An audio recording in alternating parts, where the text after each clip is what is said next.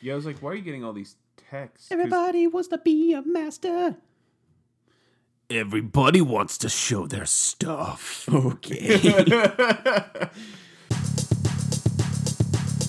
Welcome to Otaku Brothers, your friendly neighborhood gaming podcast featuring Rusty, R.E. Lewis 2011, and Ryan.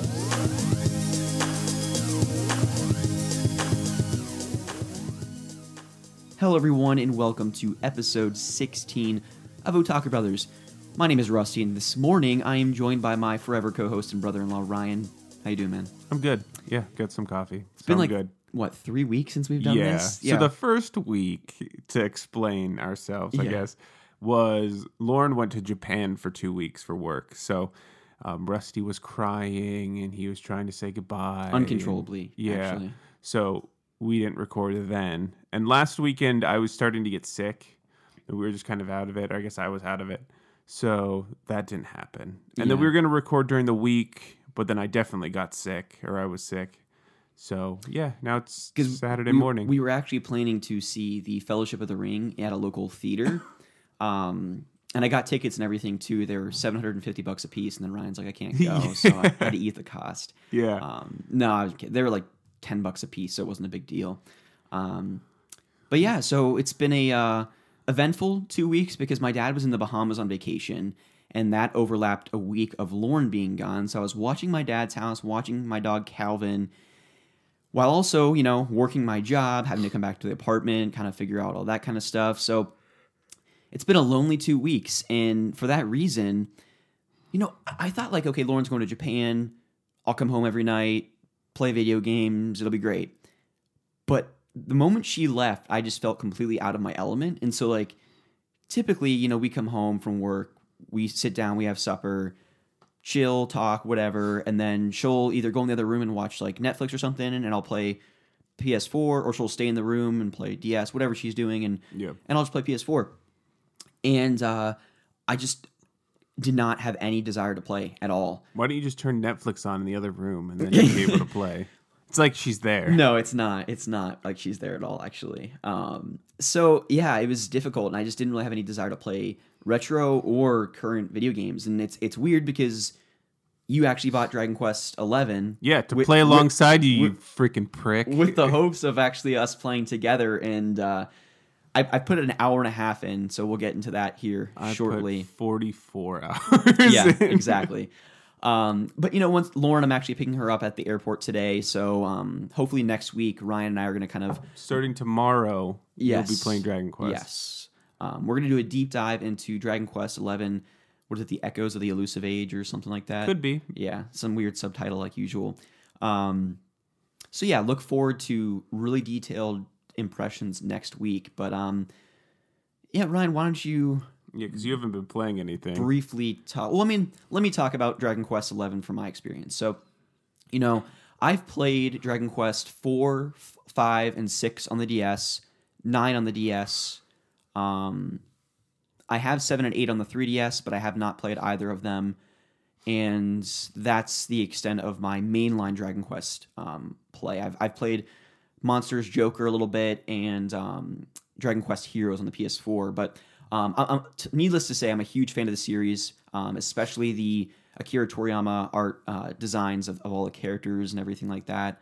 And whenever you play a Dragon Quest game, you know what you're going to get. You know, Final Fantasy, for better or for worse, has really kind of changed it up over the years pretty significantly and and drastically, I would say, even with like, you know, 10, 12, and 13.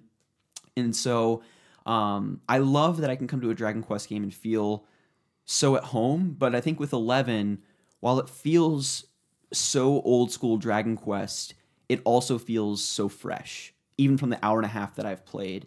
It looks absolutely beautiful. I think it's one of the best non like real life games I've played, like you know Uncharted and, and stuff like that. Um, it, it's it looks absolutely stunning. The music is hasn't wowed me so far, but I'm only an hour and a half in.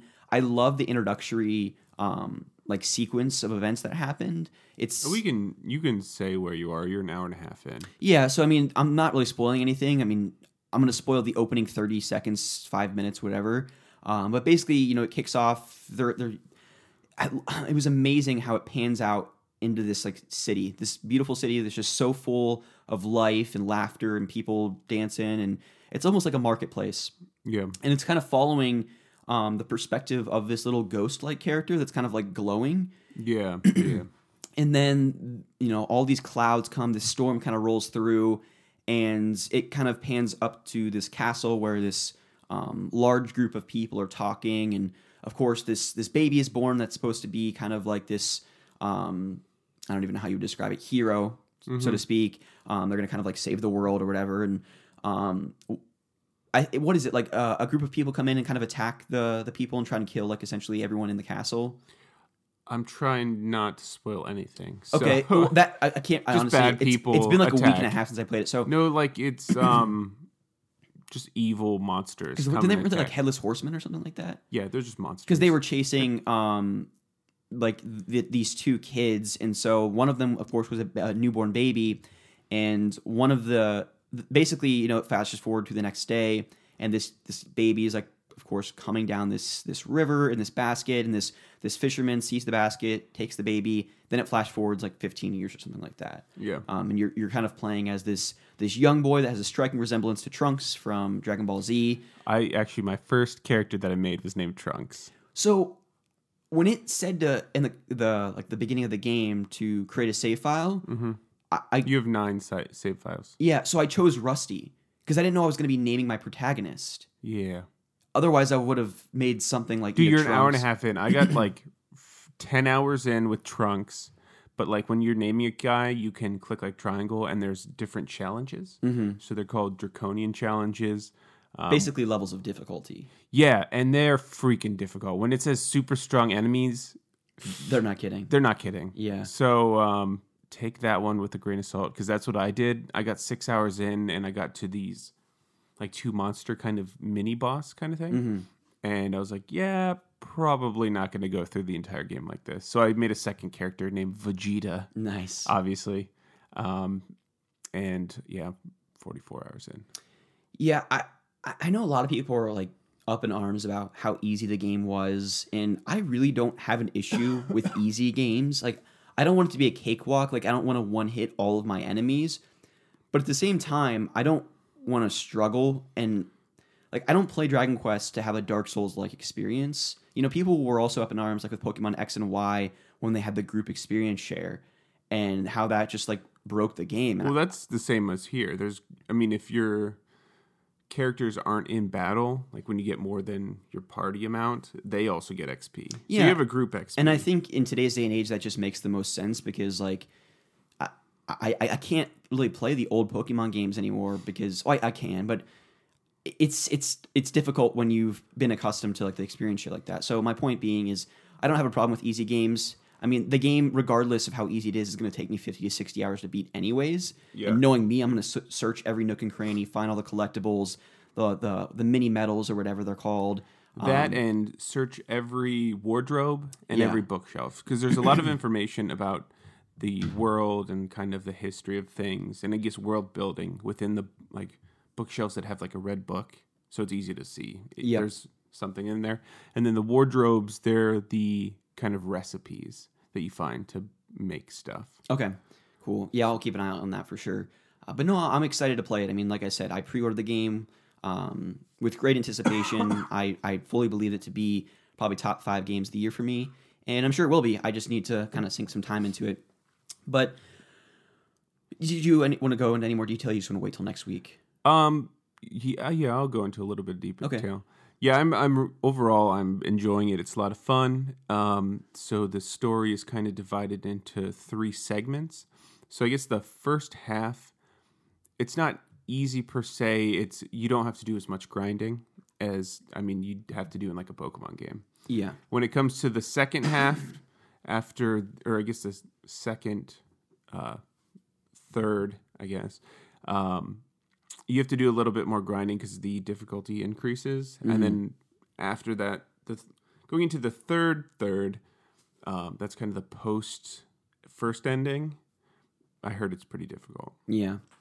I'm looking forward to it. But I'm glad you're enjoying it as much as you are because this is your first Dragon Quest game. Yeah, I really like pr- uh, pretending that I'm in like a Dragon Ball Z Mm-hmm. world because a lot of the monsters, from what I've been, the research I've done, um, the artist, you know his name, Akira Toriyama. yeah, he like in the comics for Dragon Ball Z and stuff, he overlaps some of the characters from um, Dragon Quests, Mm-hmm. or the Dragon Quest went into um, Dragon Ball Z and vice versa. Yeah, absolutely. So it's it's fun to play. It's way better than that Dragon Ball game we played, Xenoverse. Well, anything's better than that. Yeah. Yeah. Um, so this week's going to be kind of odd. Uh, Ryan and I don't actually don't have in, like a, a topic because um, there's a lot of stuff to cover. You know, after three weeks, a lot of stuff in the the, the news that we want to talk about. Um, Questions? we got questions out the wazoo. Ooh, actually, I also played another game, Oh, would you? ahead. Celeste. Oh yeah. Yeah. yeah. So actually, I'm stuck on a like a one challenge, but it is a really good game. Yeah. The art style is amazing. Um, as far as platformers, I I was in the mood for a platformer, and then it's it's hard to go back to like a Mario game where you jump on Goombas and things, and it's kind of easy. Um, Celeste is not easy. Yeah. Once you get into later worlds of Super Mario World, though, bro.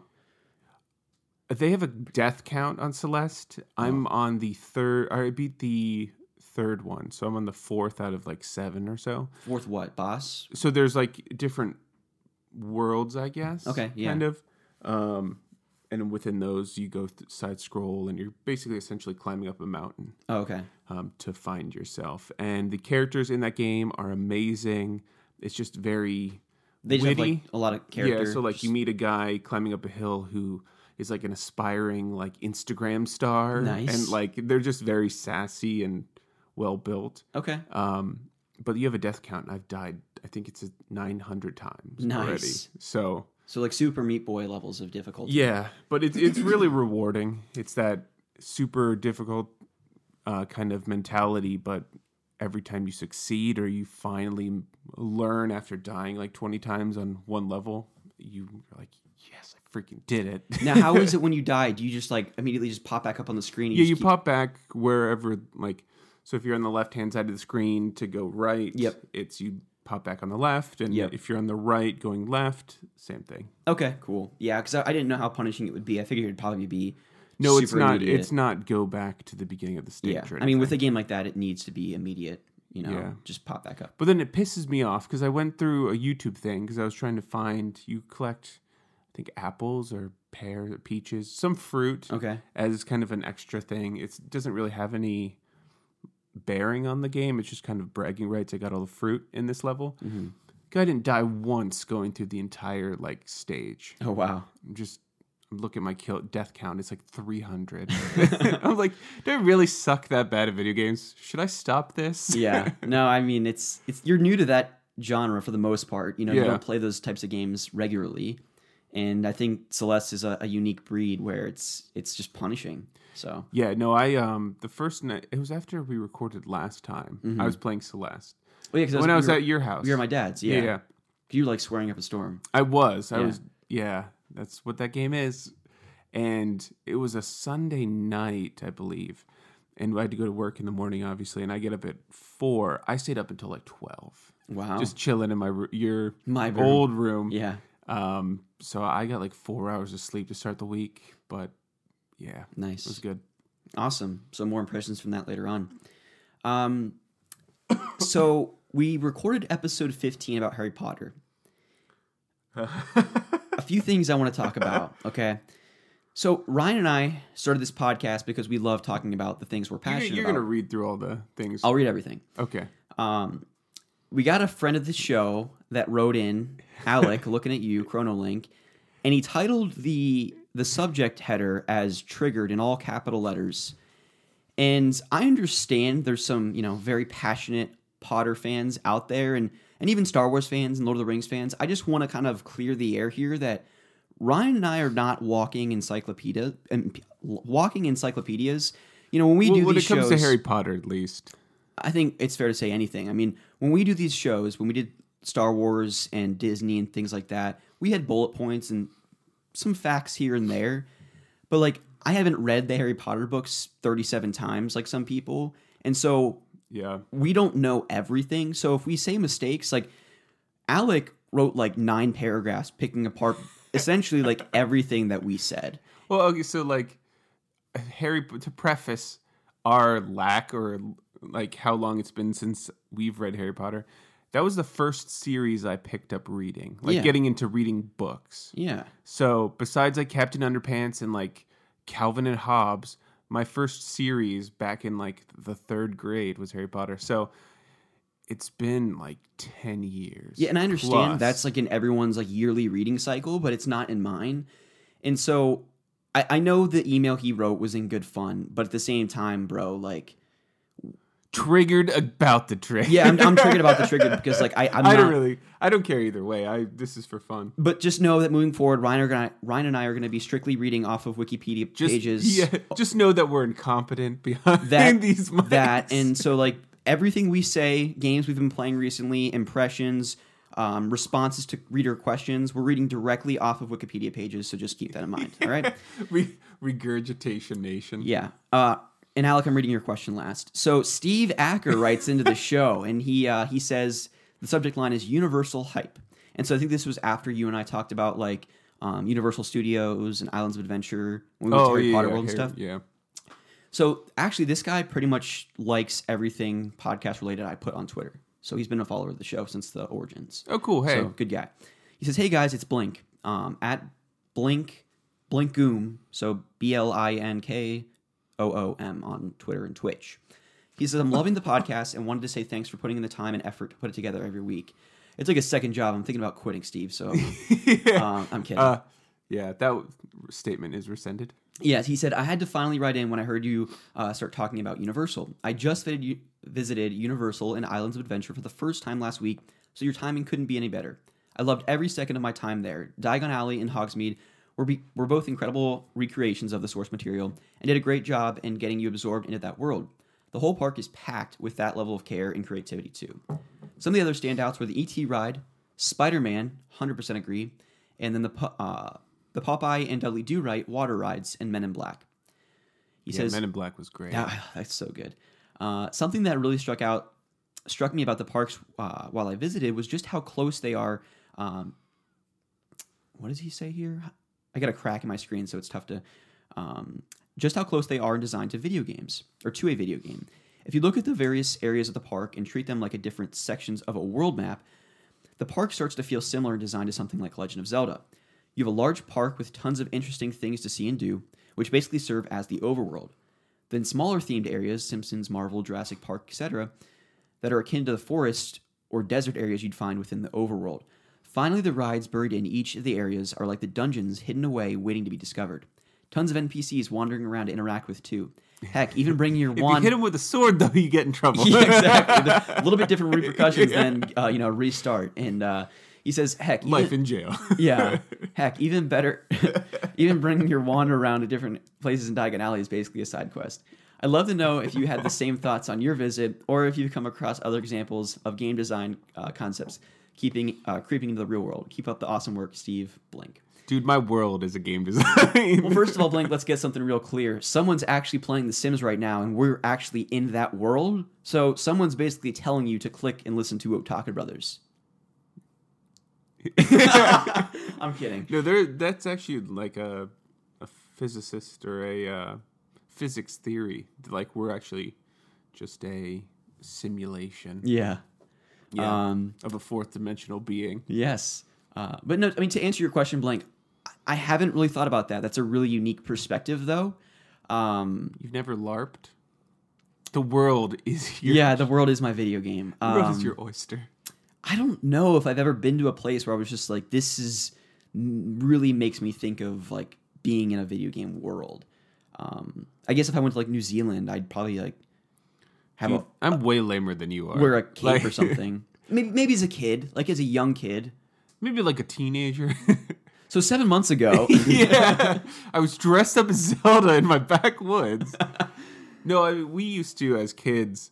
I guess this is um, we got airsoft guns, and my parents have woods behind them. So we used to do like airsoft wars. Oh, I did and we used to like fight with sticks and betw- pretend like this was back when Zoids were like a huge thing. That we were Zoid pilots, or that we were like fighting people in the woods. Yeah, we used to do that. Build forts and pretend they're our castles. okay. so pretty much anywhere that was kind of naturey or nature, just kind of more rugged.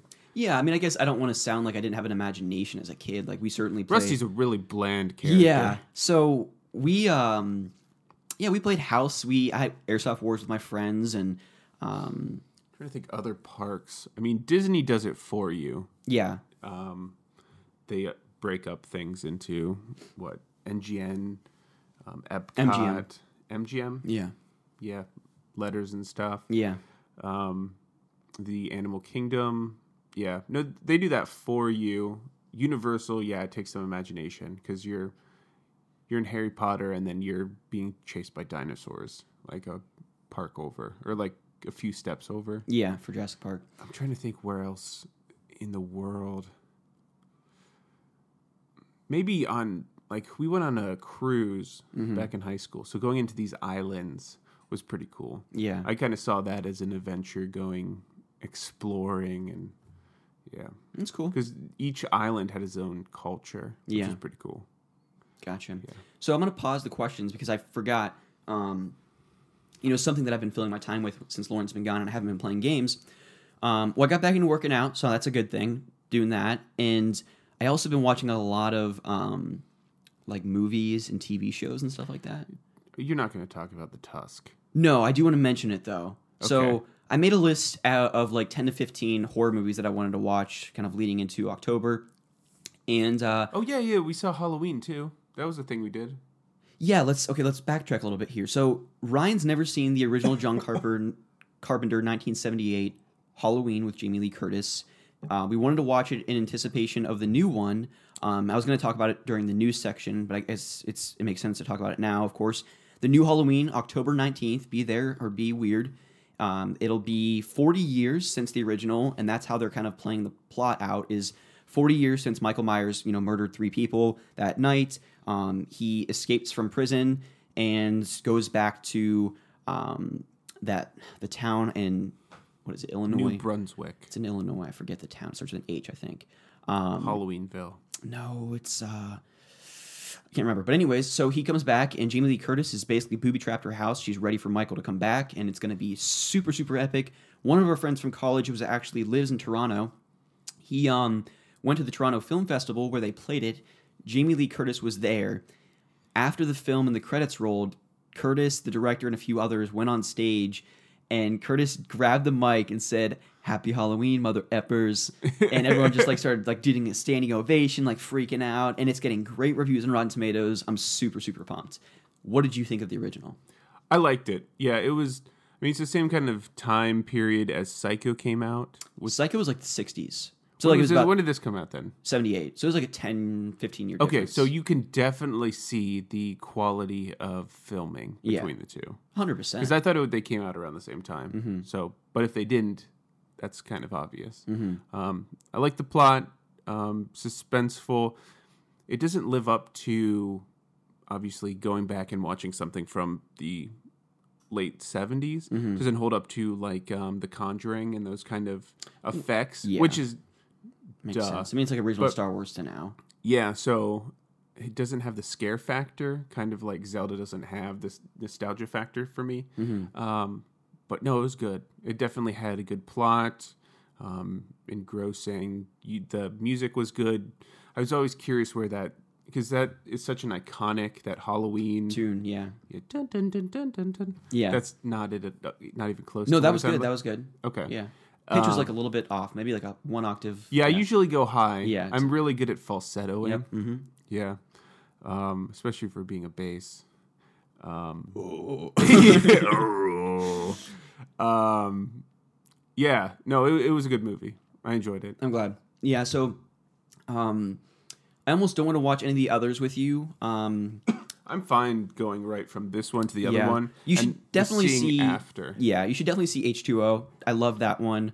Um, it was 20 years later. Yeah, Um, it's a great, great uh, movie. It's probably the only one that was critically well received beyond um, the, first original? one. Yeah, the other ones were just trashed, which I like them. I have just about all of them, but glad you liked it. We're looking forward to seeing the new one in theaters uh, October 19th, so don't miss out on that. Um, so we watched that. I also watched um, season two of Atypical. Comes highly, highly recommended by me and Lauren too. Um, so the day she left, you know, it makes sense to spend time with her, right? Um, Yeah. I watched all ten episodes without her because she was actually prepping for Japan for you know she was on her work computer or whatever. Um, Yeah, she was nervous. yeah, she was. And so um, I went downstairs because we were still at my dad's, and uh, I just watched all 10 episodes of Atypical season two. It's a terrific show. It's about this young boy who's in high school. He's in his senior year, and he is autistic. And so it's kind of about, you know, their parents raising this autistic uh, young man and his interactions with people um, at school, getting a girlfriend, and it's absolutely hysterical. It's one of the funniest shows I've ever seen. What, what's it Um, on? Did you say? It's a Netflix original. oh, okay. So you can see seasons one and two on Netflix. Um, all of the characters are very well developed. Everyone kind of has their own little pocket of drama going on at any given time. Um, but Sam is just.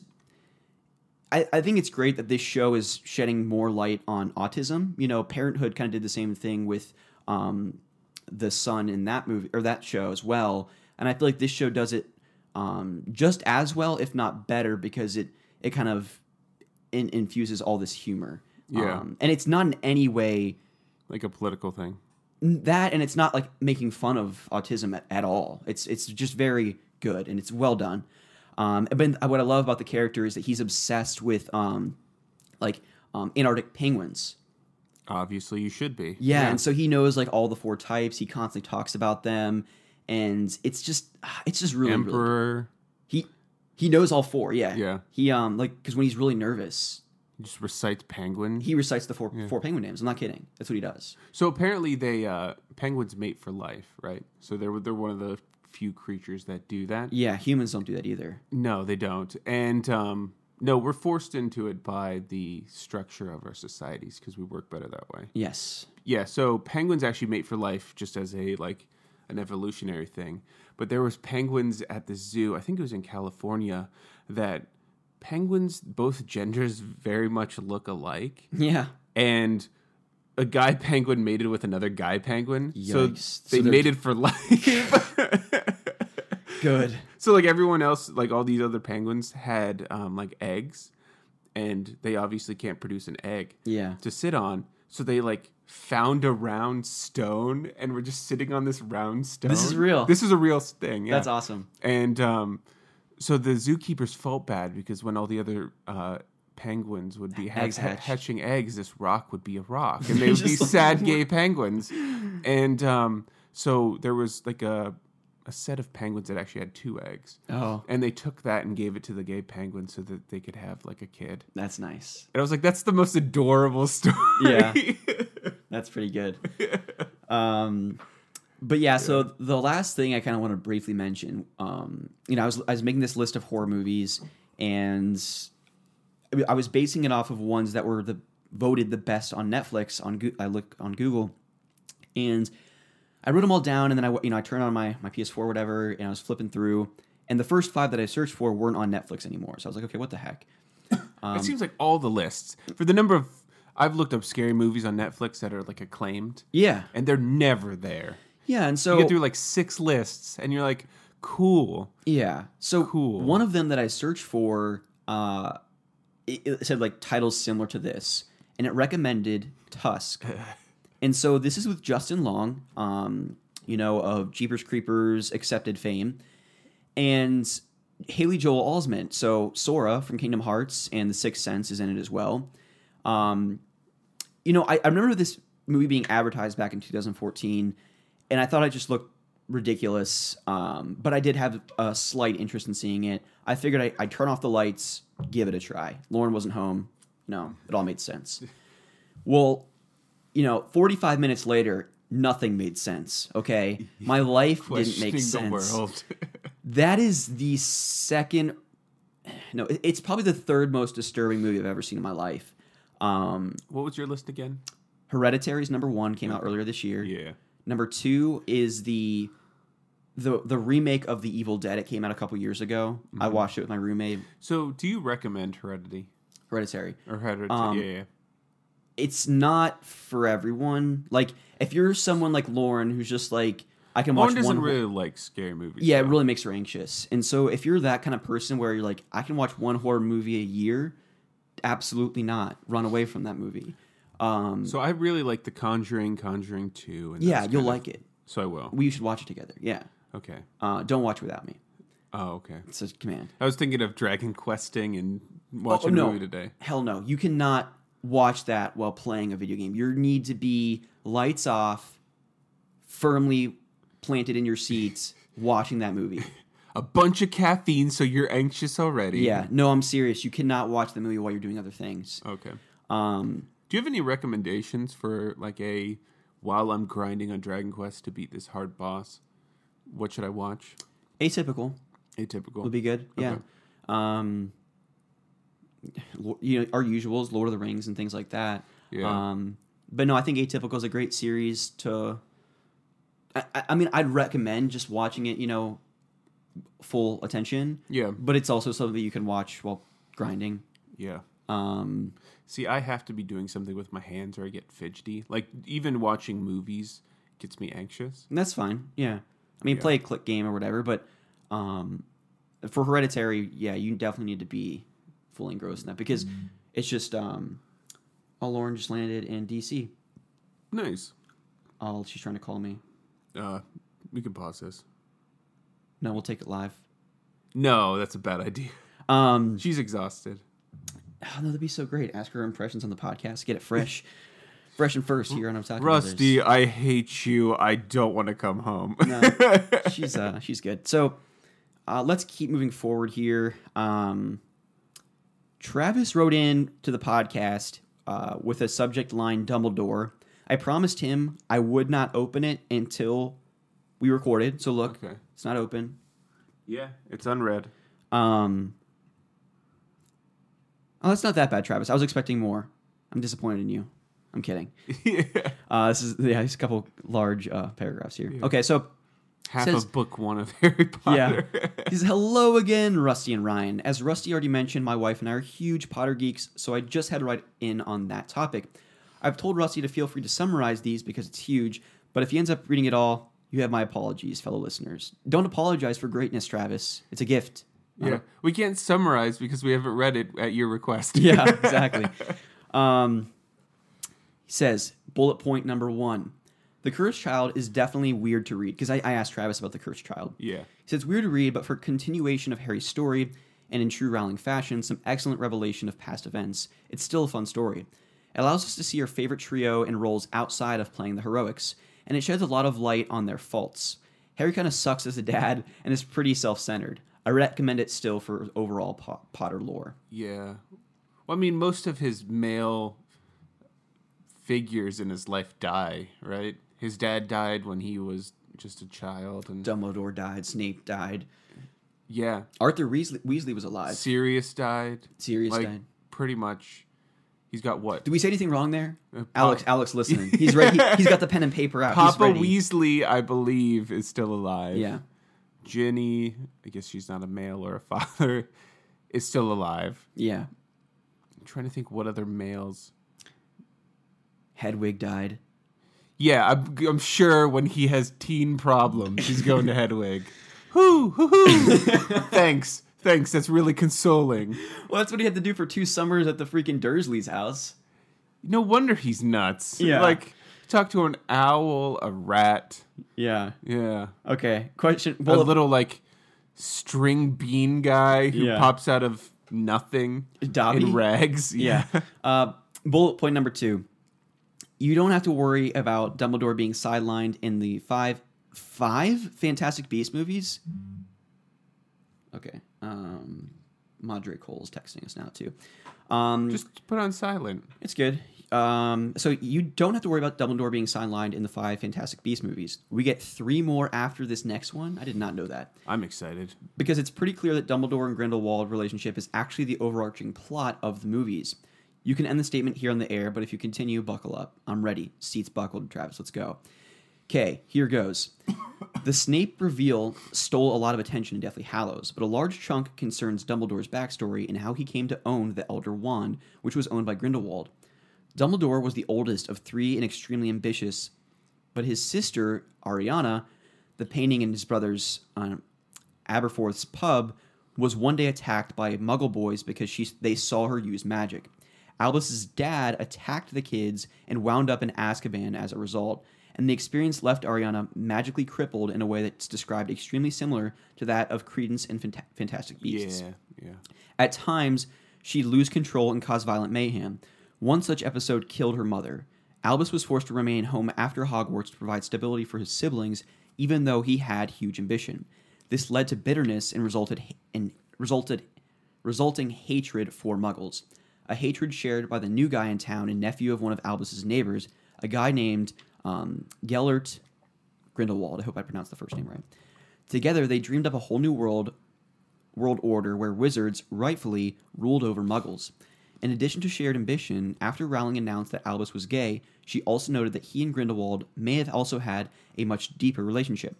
However, one day, Aberforth, mad at Albus and treating him um, and Ariana as liabilities, picks a fight. It gets ugly real fast, and Ariana is caught in the middle and killed. Mm-hmm. None of them knew whose curse did it, but Albus felt responsible, pulled a 180, and became the man he is in the movies. A very pow- powerful wizard, still, but one too afraid of himself to accept any real power. Sorry to rabbit trail from an already gigantic path, but it's the fight and death of Ariana that Dumbledore relives when he makes Harry force feed that potion to him in the seaside cave. I didn't know that. That's interesting. Because remember, he's Yeah. like freaking out. Yeah. Um, and he says, whatever happens, make sure I drink it. Yeah, didn't they? I think it was a theory that she was what that boy in uh, what was that? Not a horror. It's uh, what's that weird thing that they introduced in those movies? I don't know, dude. He bottled up his power, and it, he had um, not an abac, whatever it was. Basically, she was the same thing that that kid was, Okay. like for bottling up his power and not accepting magic or whatever. Okay. Interesting. Like so, those outbursts were the same thing. okay. He goes Just on. a theory. He says he and Grindelwald part ways with the latter continuing their previous ideals and becoming an international threat. Such a threat that Dumbledore, already the most powerful wizard of his day, is finally called upon to capture. The resulting duel is the is called the greatest in wizard history by those who saw it, and I'm obviously beyond stoked because that is where the new movies are clearly heading, and because by the time the last is released, my daughter will be old enough to possibly go watch it with us. That's awesome, Travis. That'd be really cool. He says, So sorry for all of that. Again, don't apologize for greatness, Travis. Like I said, huge Potter geek. Just wait until you cover Tolkien to bring at least one discussion topic in. How about this? If you were studying at Hogwarts and knew your eventual career would be one with the wizarding world, what would you choose? Despite being a Ravenclaw, I think I'd most enjoy be- becoming the potions professor. Thanks for putting up with my bookie emails. Always, Travis. Always. Um, what profession would you choose? I don't know. I would something maybe defense against the dark arts. I think would be cool. Something that I could dabble in the dark side of magic. Okay. I, I mean, being going off the Star Wars thing, being a gray Jedi or whatever, being able to see both sides and kind of you have to dabble in the dark side to understand th- why you're the light side, mm-hmm. right? So I feel like magic would be the same thing. You have to understand how to use the dark stuff to counter the dark stuff. Okay. So then potentially after experimenting and that kind of stuff, being like an Auror, mm-hmm. that would be cool. Yeah, that's, that's those are good choices. Or Um, joining um, the Dark Lord and uh, Death calling Eater. day. Yeah. Being Death Eater. Yeah, absolutely. That'd be my second choice. Yeah. Um, no, I After think, being a Muggle, I want to be a Death Eater. yeah. So I, I think I wouldn't mind working for the Ministry, um, the Daily Prophet. I'm an accountant. yeah, I, I mean, I'm, I'm an auditor, so like by trade, I have to pick the most boring profession in, in the the, the world. Um, no, but in all honesty, I think I'd want to be um, the groundskeeper. By the time I I'm want ha- to be Hagrid. by the time I'm Hagrid's age, he'll be he'll be too old. But I, I Very want short Hagrid. I want Fluffy. I want Fluffy. Fluffy's mine. Fluffy's adorable. Um. Reminds me of Grimm. Oh, totally. Yeah. Uh, Three Grimms. Yeah. So my sister has a. Uh, we I think we've probably talked about it in the po- podcast previously. She has a giant um, pit bull named Grim. He's like a hundred pounds, Yeah, and he's just a big baby. and he's adorable. Yeah. So Great email, Travis. I appreciate you writing in. So, um, yeah, I think that's all the emails this week. Uh, nothing more. no, so Alec, like I said, he wrote in, um, really ripping us apart here. So, titled Triggered. He says, Hey guys, love the Harry Potter discussion. However, the complete and utter Potterhead in me took over and I was completely triggered by a few things stated. It's totally understandable. Yeah. So he. You're less amused. I'm amused. Yeah. So number one, the reason Expelliarmus was uh, or from Harry's wand works against Avada Kedavra is only because of wand lore things Yeah, that the- they didn't explicitly state in the film, The phoenix tails within the wand. but could be inferred. Harry and Voldemort share the same wand cores, so Voldemort cannot easily face Harry and win, which is what happened at the end of the fourth movie. This is why he spends the first Deathly Hallows film looking for the Elder Wand, a powerful wand that he thought could overcome the, that connection. However, the Elder Wand is a very special wand and knows when wand loyalty shifts. So it knew that Voldemort wasn't the true master of the wand, but that Harry was because Malfoy had been. The movies unfortunately use that wand connecting effect because it looks freaking awesome, yeah. but that's actually only supposed to occur between Voldemort and Harry's wands because they are brother wands. It has nothing to do with power of the spell. And Rusty, you idiot, it's not love. I'm kidding, he didn't- say that. The movie's justification. Freaking new. Yeah, the movie's justification then for using the wand's connection in the last scene and that is the Elder Wand knowing that prior connection and also knowing that Harry Potter was its true master. That's actually interesting background. Yeah, no, no. Yeah, I remember that now. Now that you bring it up, but I still this is me not going purely off the lore, but in my mind there are a hierarchy to spells. yeah, So yes, it's the cores, and that's why that happens.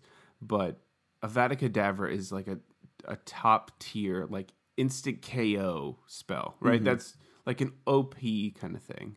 And then you got like a punch equivalent in like a Tekken game, right? It's you have an instant KO versus a punch. Yeah. Let's disarm versus instant KO. yeah. Yeah. That's just my take on it. But Yeah. that's me imprinting my own opinions on what isn't true. Well, only Alex's opinions matter on this podcast. Number, actually, it's the only the truth matters, Yeah. which is his Yeah. opinion. Number two, the Veil Room in the Department of Mysteries is one of many rooms with a theme studied by unspeakables, top secret employees with little oversight from the ministry. Prophecy, time, love, and other subjects like death are studied in the various rooms here. They actually destroyed all of the time turners in the Order of the Phoenix books book, which makes their inclusion in the Cursed Child confusing and stupid.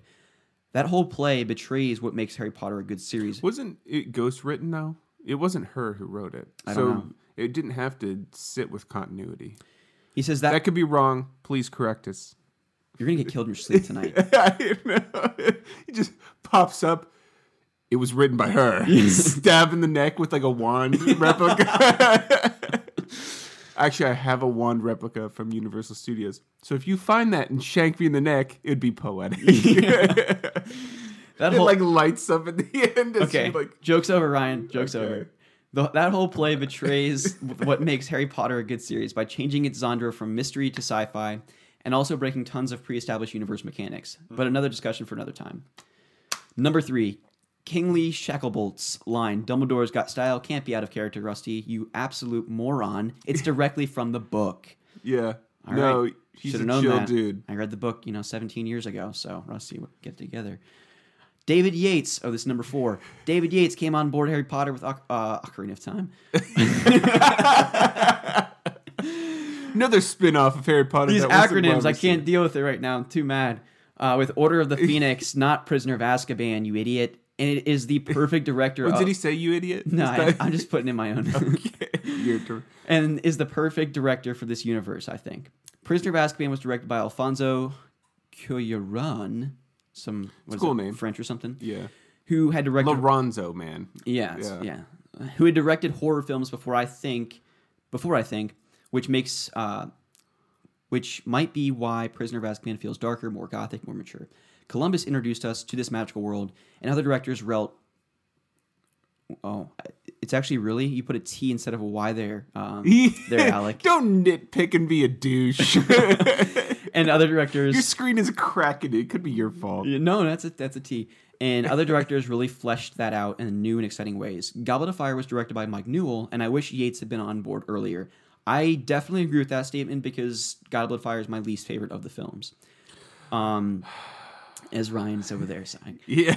I wish you guys had delved more into movie and book differences because a lot of those affect my film and book rankings. So these we are could we could always go back to Yeah. do that. It's I would have to do a lot of research because it's been ten plus years since I've read the book. Exactly. So I would have to go back and actually look at the differences maybe online to do that because I can't because I've tried to pack so many things going through college and high school and work. real world like uh, yeah. Yeah, and see the difference here, Alec, mind. is that we're mediocre podcasters. if we were professional podcasters, we would actually prepare for these episodes. But No, since no, we're no. not, you know, until That's- then. Um, okay, so we prepare for these episodes. It's, so we do. Here are his movie rankings. I do think we should go back and do that because that would be interesting. yeah, we'll do it sometime. Half Blood Prince number one. See, you're right. Prisoner of Azkaban is number two. Deathly Hallows and Hallows Two are tied for third. Order of the Phoenix is Wait, wait, wait, what was his number one? Sorry. Half Blood Prince. Okay. Um, tied for third, ha- Deathly Hallows one and two. Four, Order of the Phoenix. Five, Chamber of Secrets. Six, uh, he says Philosopher's Stone, and then seven, um, Goblet of Fire. And he put like God, he's the worst, multi- just like you. multiple like little things, basically saying like it's way out there. Really? Yeah, I feel the same way. I'm glad we agree on something, Alec. Okay, book rankings. I'm kidding, dude. This I love you too, man. It's just I have to give you a hard time. Deathly Hallows is his favorite book. Order of the Phoenix is second. Half Blood Prince third. God, God of War. I, I, can't, I can't do these acronyms, man. Um, Go- Goblet of Fire is uh, Wait, are they acronyms? yeah, he has them as acronyms. Oh wow. So I have to. It's tough. On I off the would fl- see those are like chemical composition. Yeah, it's tough. I have to do this on the fly here. Goblet of Fire is fourth. Chamber of Secrets is fifth. Prisoner of Azkaban is six. Philosopher's Stone is seven. Yeah, because I was like, how the heck do you get Ocarina of Time from a like written out Harry Potter book? Yeah, dude, it's not easy. Oh my gosh. Um, okay, so good rankings. He says, anyway, question time relates to Harry Potter. But what was a scene in the book that you wish had either translated better or made it into the films? I think a lot of Order of the Phoenix had to get trimmed out to make a more cohesive, focused film, and it mostly works very well as the most recent uh, rewatch I had of the film really stuck with me. Just great filmmaking. However, an expansion of the Department of Mysteries, um, as well as many of the omitted twists and turns in the plot to get to the through the prophecy, would have been interesting and more fun to see. Additionally, I can't for the life of me figure out why they didn't keep in um, keep the in Noctem scene in Half Blood Prince. If you've never seen it, go do so. It's essentially a different edit of scenes that are they already filmed, but the poignancy of the music, uh, the expertly crafted shots, shot work, um, so brilliantly together that I can't believe they didn't keep it. Essay complete. Thank God.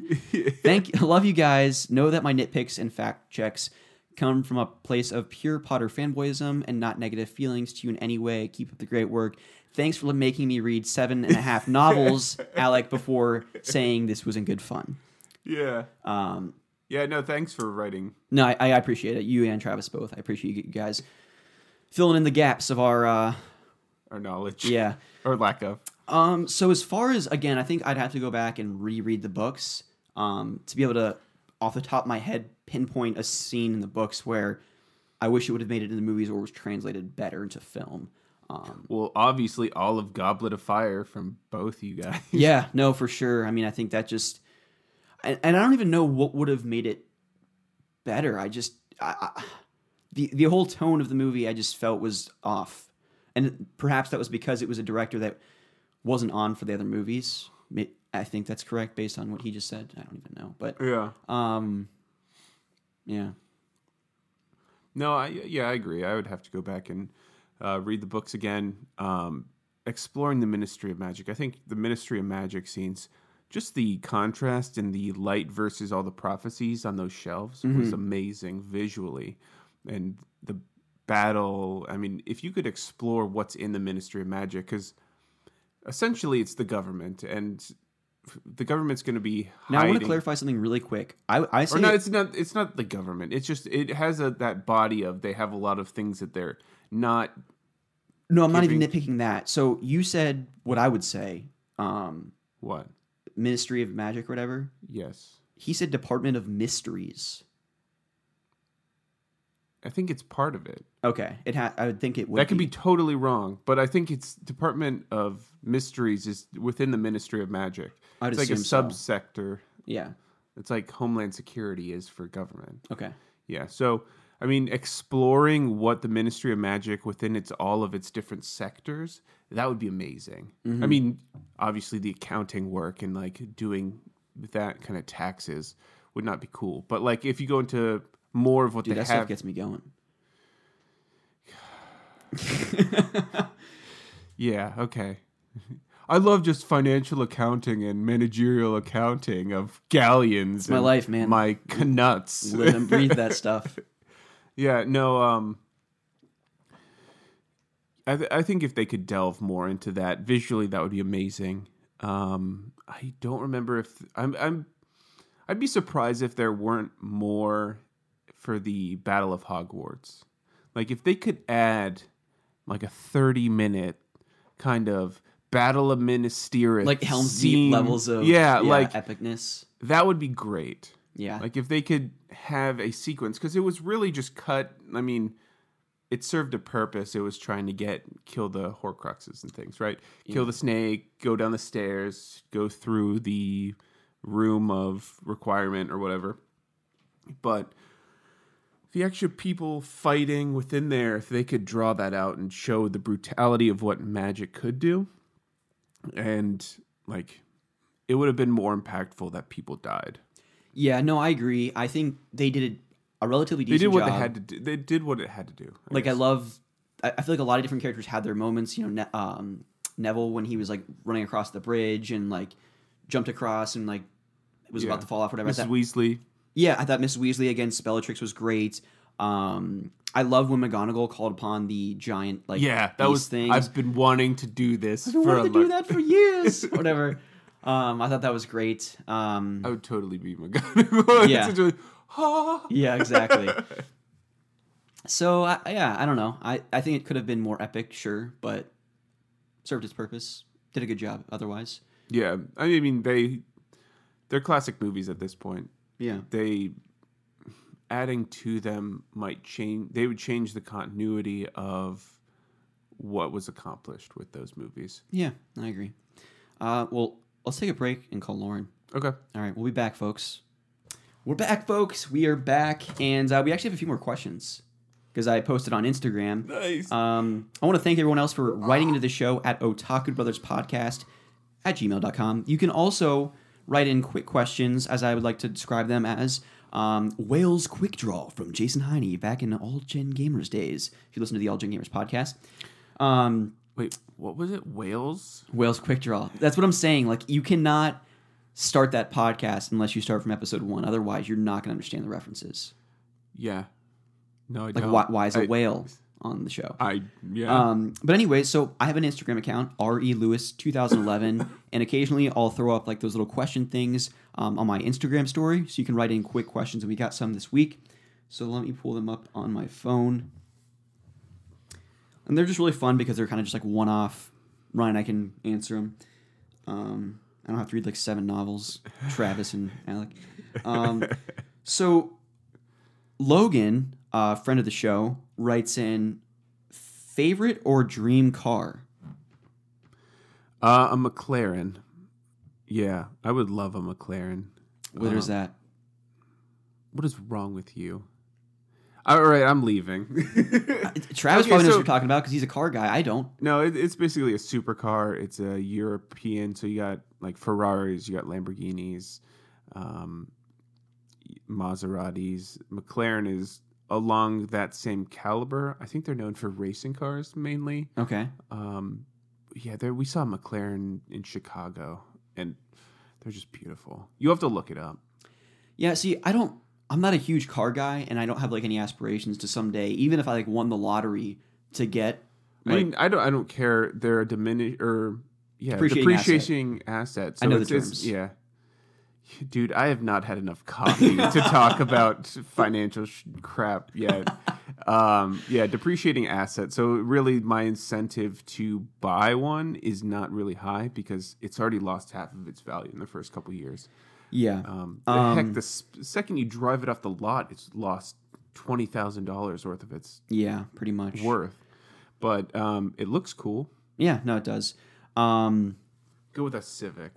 Yeah, I mean that's what I have now. I have a 17, 2017 Civic, and I love it. Um, I mean, for me, what's most important is just like a smooth ride. Mm-hmm. Um, and if I have a smooth ride with a great sound system, Got to go those bushings and dampers. Oh yeah. yeah. So if I just have a smooth ride that has a great sound system, I'm good to go. So, and I have that with my Civic, so um, I'm a happy man. Yeah. But I mean, I- Bushings are what give you the smooth ride. Oh yeah, You tune your ride through the damping, dampening capabilities and the yeah. You basically tune everything through the bushings. interesting. Yeah. Um, but yeah, I mean, I would wouldn't be opposed to having like a Mercedes, like a really nice BMW or something like that. But um, A Tesla. yeah, yeah. Yeah. Um, Logan also writes in and says your go-to fast food restaurant in order. Let's- yeah. You want to go first? I have to think through this. Yeah, sure. So I think for me, um, Noodles and Company. I'm not sure if Is that's that fast? That's not fast food. I know, and you I- can't drive through it. and gosh, you can't drive through Chipotle either. That's not fast food. If I can That's get my an elegant If I- dining experience. if I can get my food in five minutes or less, I consider it fast food. okay, you can get food poisoning in five minutes. yeah, so I would describe uh, Noodles and Company as a fast food restaurant, and um, Okay. I get Japanese pan noodles. okay, do you have sriracha cooked in? No, like, it's too hot for me. I can't. I can't deal with that spice. Like I used to be able to, and then I wrecked my stomach years ago. No, I did too, but I still do it. I'm gonna hurt for a couple days, but it doesn't matter. Yeah. No. No, I used to work at Noodles, and for the number of things I've made, like I think I worked there two years. Um, so after a while, you're like, "Hey, how about we try this?" And generally, cooking sriracha into like a Japanese pan was amazing. It gives it a lot of flavor. Um, cooking the spice into it is a lot better than putting it on top after. bet. Like a spicy um, penne rosa is really good. Um, but they used to, I think they don't have it anymore. They had a Philly cheese steak sandwich. And what we did was made this thing that was maybe like 1,500 calories. So it was a Philly cheesesteak sandwich with uh, parm chicken on it, cut up. And then you got like marinaras, and oh gosh, it was just all the calories in one place. It was Nice. really good. Um, I think my if I had to pick a traditional drive-through, I would do a combo thing here. So Okay. I would go to Wendy's and get a bacon cheeseburger Mm-hmm. with some chicken nuggets, Okay. but then I'd go Spicy or regular? um regular What dipping sauce? barbecue. Okay. Then I would go to Burger King and get like a large order of fries, Why not onion rings? more of a fry guy. Okay. Then I would go to Steak and Shake and get a large mix vanilla chocolate shake, Mm, are you mixing anything into it? whipped cream. Any like Reese's or Snickers? No, cherry on top. Okay, that's acceptable. just a really serious, like, okay, okay, just write it down like a scorecard. Let's talk about this. um, what about you? No, yeah, I, I think you have to do kind of a combination. Um, what I've been doing, not lately, but like what's really good is Dave's Double at Yeah. Wendy's with everything on it. Um, so there are two types of patties at Wendy's because this is a serious topic. Oh yeah. Um, there's like a smaller patty, which you get on like a junior bacon cheeseburger, or the larger, thicker patties that got some girth to them. Yeah. Mm. so you get two of those patties on a bun. It's just a thick, juicy sandwich. Um, I like onion rings. I'm not a huge fan of Burger Kings. Are kind of it's fast food. So how high of quality onion rings are you going to get? Yeah. Burger King used to have the best fries. Uh, I don't. It's been years. Besides last night where we went to that restaurant Yeah. near us, um, it's been a while since I've had fries. Um, yeah, I'll just stick with the onion rings. Okay. They have like a zesty sauce or whatever it is. Um, who has blizzards? Was that Steak and Shake? No, it's Dairy Queen. Dairy Queen. Yeah, so I'd go with a blizzard. Oh, dude. Okay, I, I revoke my. Dairy Queen. You totally forgot about Dairy Queen. yeah, I Queen. did. I wouldn't order food from Dairy Queen though. No, no, no, Unless no, I was no. like seven. Yeah, no, if you when I did my first internship um, at that company, I cleaned dishes at a local Dairy Queen. yeah, I'm just trying to like, if I pinpoint a company, then Yeah. yeah. Um, we went, we did a supplier visit, and um, we went to Dairy Queen, and there was like a flamethrower burger or whatever. Did not feel well Yeah, after bet. that one. Um, but yeah, I would get a blizzard with um, oh, crap. What is it? I don't. What is it? It's It's a um, candy. Yeah, it's a candy. Reese's Pieces. No, Snickers. Three It Musketeers. has a yellow wrapper. Twix. No, yellow. It's gold. Okay. Um, yellow wrapper. Mr. Good Bar is like the only yellow. wrapper Okay. I can Well, we'll think just of. put Snickers because I can't remember what the candy No, is. No, we're gonna figure this out. Yellow wrapper candy bar. Was it a candy bar? Yeah, it, it's got like a orange center. It's like really crunchy. What the heck are you talking about? What the heck am I talking about?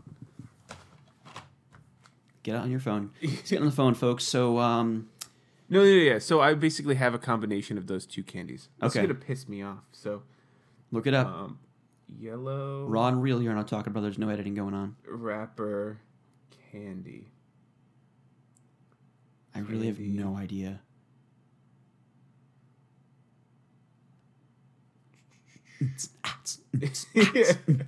Gotta fill the. the- um, chocolate candy bars. This is gonna be really irritating. Third.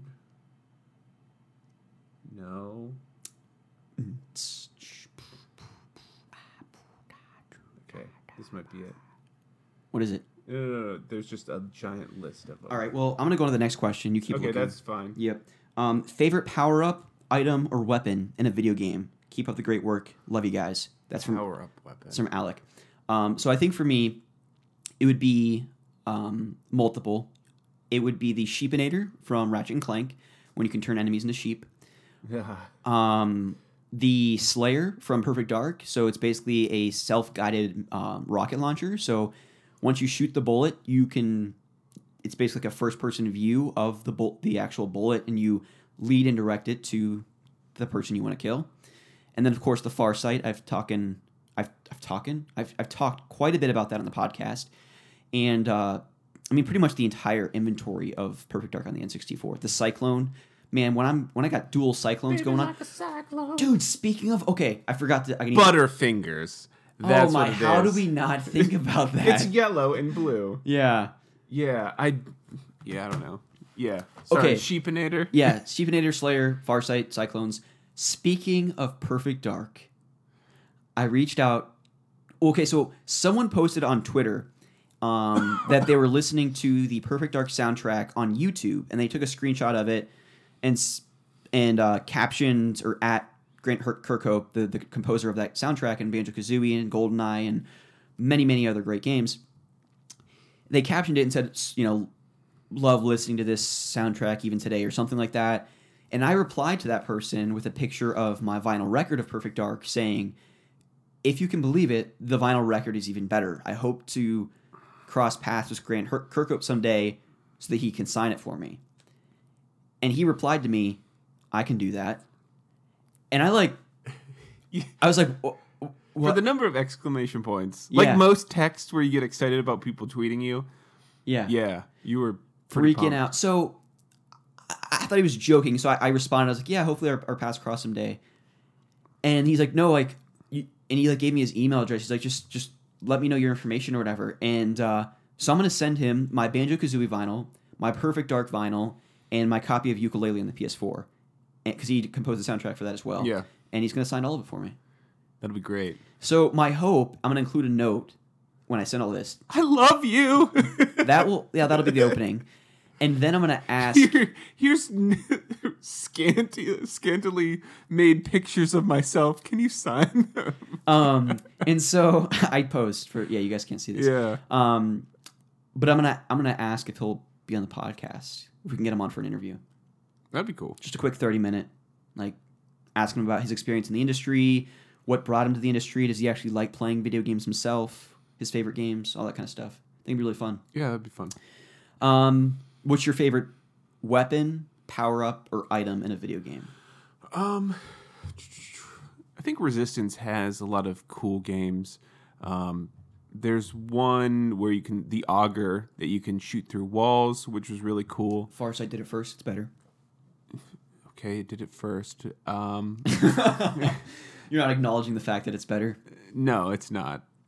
Um, you the thing that was really cool in Resistance Three is you can level up. So there's three levels to these guns. So at first you can shoot through walls. You don't have any highlights, and then there's I think the second level it has like a thermal, so you can see where they are, and then the third level is even better. Like, Wow, that's so interesting because you didn't actually have to level up the Farsight. You could just do that right out of the package, which you know, Well, you got some RPG elements, so it's actually more expansive. You little. I can't say that word. we'll take this outside. Just get some mud wrestling going Just on. ch- chuck your Bowflex at you. Oh gosh, that put a hole through me. yeah. Um, those um, really any resistance guns were pretty cool. Um, there was one where you could freeze an enemy, and then basically you had a sonic boom, so it they Like got shatter. and they just shatter, which was really That's cool. pretty sweet. Um, the sledgehammer didn't really have any superpowers, but that was cool. Um, I'm trying to think what other like guns or anything were pretty unique. I mean, lightsabers. Anything lightsaber Yeah, I related. mean, without, without Force doubt. Awakened or Force Unleashed.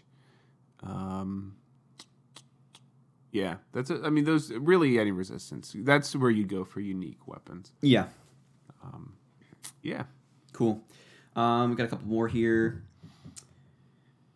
Travis said something. He says Disney's new streaming service, which which obscure character needs their own show? Princess Leia needs her own movie.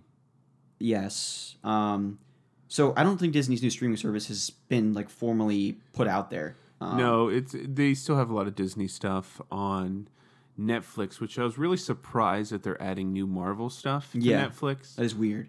and adding Star Wars and stuff because I thought like a few months ago that they were saying they're going to start taking them down Yeah. because they don't own the rights. Yeah, I, I, But- it is odd. Um, I'm okay with it. I'm not arguing. No, but- I mean if they want to multi-lease them, Netflix has to pay Disney for the rights to stream those. yeah, um, but it doesn't incentivize getting the Disney stuff. yeah. But it makes sense if it's not out. Um, which obscure character needs their own spin-off show? I think Thumper from Bambi. I'd like to see him in action. He all he got was action. He was thumping away. That's what rabbits do, man. Um, uh, I, I don't know. It's such a hard question. yeah. Who's the guy in Tangled? Flynn. Yeah, he's pretty. He was just super sarcastic, didn't give a crap, and he he basically identified that this is kind of weird. Dad's calling me. Yeah. Um, I think he would be a fun, like a very witty, sarcastic show. I want a silent film with Pascal. Just facial animations. That's all I need. yeah. him running I was- around. That was my other choice. Was the little chameleon? Yeah, him running around doing his thing. I'm trying to think what like a show or a movie. Oh yeah, I'm sorry. Yeah, dude, a show with Pascal. He runs into Timon and Pumbaa. Yeah. Zazu makes an appearance. Wait, was the question? Sorry, a show or a movie? Disney Street. Yeah, which obscure character needs their own show? A show. Um, trying to think what like older ones. Snow White would be lame. The dwarves weren't that entertaining. Um, Beauty and the Beast was better as a movie. Like the most of the princess, the older princesses are better as a movie. I guess it, it would have been interesting to see like the ina- inanimate objects, like the you know the, the candelabra. I would love clock. to watch a dead chair for No, but like thirty episodes. before Belle came to the castle, maybe even subsequent to. I guess they turned back into themselves at the end of the movie. But if they were like their what hijinks with all those guys? yeah, just like seeing all their like interactions with the beast and just like They did, yeah. like a little I don't know animated how show much- about that. You distort those characters so much, though. Like, Dude, I'm, I'm I'm plucking at straws here. Like I, yeah. I, well, I- let's see. Like Timon and Pumbaa. Oh, Timon and Pumbaa was cool because um, anything that they did that was kind of weird fit the character super well. Yeah. Right? I'm trying to think what other side characters would be interesting to watch. Like what other new Disney stuff is there? Put my headset down. I'm gonna go look at my Disney collection. Yeah. Entertain the guests. I'm being super entertaining right now. no, um you draw I mean, I think Star Wars would be really cool and you could add to the lore without distorting the main characters. Oh, Sword in the Stone. Merlin and me. Uh, He's sword in the stone. I don't know if you can hear him that far away. Um, Merlin and stuff. what's the the little owl's name? Um, The owl. um, uh, it's like it's not. I want to say mediocrity. It's, it's uh, Mediocrity. no, it's uh. I'm a mediocre character. No, what is the owl's name in um? Owl and sword. I think, I mean, Marvel is part of Disney now. If you do any side story to Marvel, that would be pretty cool. Archimedes. Archimedes. Yeah, I would love to see um, a TV show of Archimedes and Merlin on their like various adventures over the years. I've never seen that movie. It's great. It's like one. Of, it's one of my top ten Disney movies. Nice. Yeah, it's it's an older one, but it's great. Um, so yeah, that's I guess that's what I would say, Travis. You Archimedes. I think you could spin off the Marvel into a show and do side characters like the smaller ones. So you have what? Um, I think was it Jessica Jones and those kind of things. Those are spin-offs. Mhm. Doing things like that are really the direction that I would do. Star Wars would be cool if it was done right. yeah. That one's I mean, they had the Clone Wars and Rebels, so those are great. yeah. Yeah, whether it's live action, it's probably better best to cartoon. I would like yeah to stay animated. Um, as far as Marvel, I would want to be a live action. Okay. Yeah. Um, yeah, if you were a um, on the Elgin Gamers podcast, we were actually doing Will's Quick Draw, the whale firing shots would have gone off a long time ago. Just Firing shots. yeah, just What Alec. the heck are you talking Alec about? knows man? what's going on. He's listened to Elgin Gamers before. Well, it, make me aware of what is going on. It's What just like a- firing shots. It's like a match. So Wales Quick Draw, as you'd imagine, you know, like Old West, just like yeah. So Jason had a soundboard, and whenever he'd have a clock ticking, you had like a minute to answer the question. They would just like rapid fire a bunch of questions, and um, one of them, well, like if you went over a minute, as Pete usually did, it would be like just a bunch of like Western like gunshots and like horses making noises, like yahoo, Yeah. type of thing. So that would have gotten off there. Probably. Yeah. Um, last but certainly not least, um, Benny writes in, as he usually does, friend of the show. What do you guys think about the Nintendo Switch online services? Um, all the best. And so we're going to kind of get into this with the news here shortly. Um, you know, Nintendo had a direct, their signature Nintendo Direct about a week ago, detailing a whole slew of things. One of which was the um, their online service, and and I didn't read too much into it. Um, I think a twenty dollar price tag is amazing. I mean, it's a fraction of what you pay for for Isn't Microsoft between- and Sony. I thought it was more than that. I thought it was for eight consoles though. So you could split the cost. That's what I was hearing. I think it's just twenty dollars for your system. I, I don't know. I thought it was you could use multiple systems for that twenty dollars, or you could register under that, and then you could divide the cost among friends. So it could be less than twenty. Could be. I have no idea. Um, that could potentially be wrong, but I, that's pretty, I think what I heard. I think the NES games that they're showcasing, I don't know if those are free, like you automatically just get to play those. Um, there's just a library there, or if there's like a virtual console similar to the Wii, I think it's a virtual. Console. where you actually have to buy them. yeah, Um, because they've already hacked that and added ROMs. Okay, okay, that makes sense. Um, I mean, as far as like my thoughts on it, I think it's fine. I mean, with a Switch, do you get to create your own username, or do you have like You yeah, you fifteen your own. different numbers like you did for the Switch, or for, you did for the the Wii? Your friend code, remember that garbage? Yeah, Um, I don't know. I don't think I've done much online. I you create your Nintendo account, okay, and then it's Ryan or whatever, and then I have a picture of Ganondorf, and then you do everything online through an email, I believe. So you have to create a Nintendo account online. It's Okay. pulled to that Nintendo name, and then you go online through that and buy things. Interesting. Okay. um, yeah, so what Ryan and I wanted to do this week because we didn't really have. It's not that we didn't have time; we just didn't know what we were going to record about. Um, and since it, we also had uh, three weeks worth of questions. yeah, three weeks worth of questions and then three we- weeks worth of news. So, one thing that I've not seen on any video game site, um, but I saw it through MSN, Lord of the Rings online um, game is in the works. So, originally by Turbine Studios, I think they originally created a Lord of the Rings online game for PC.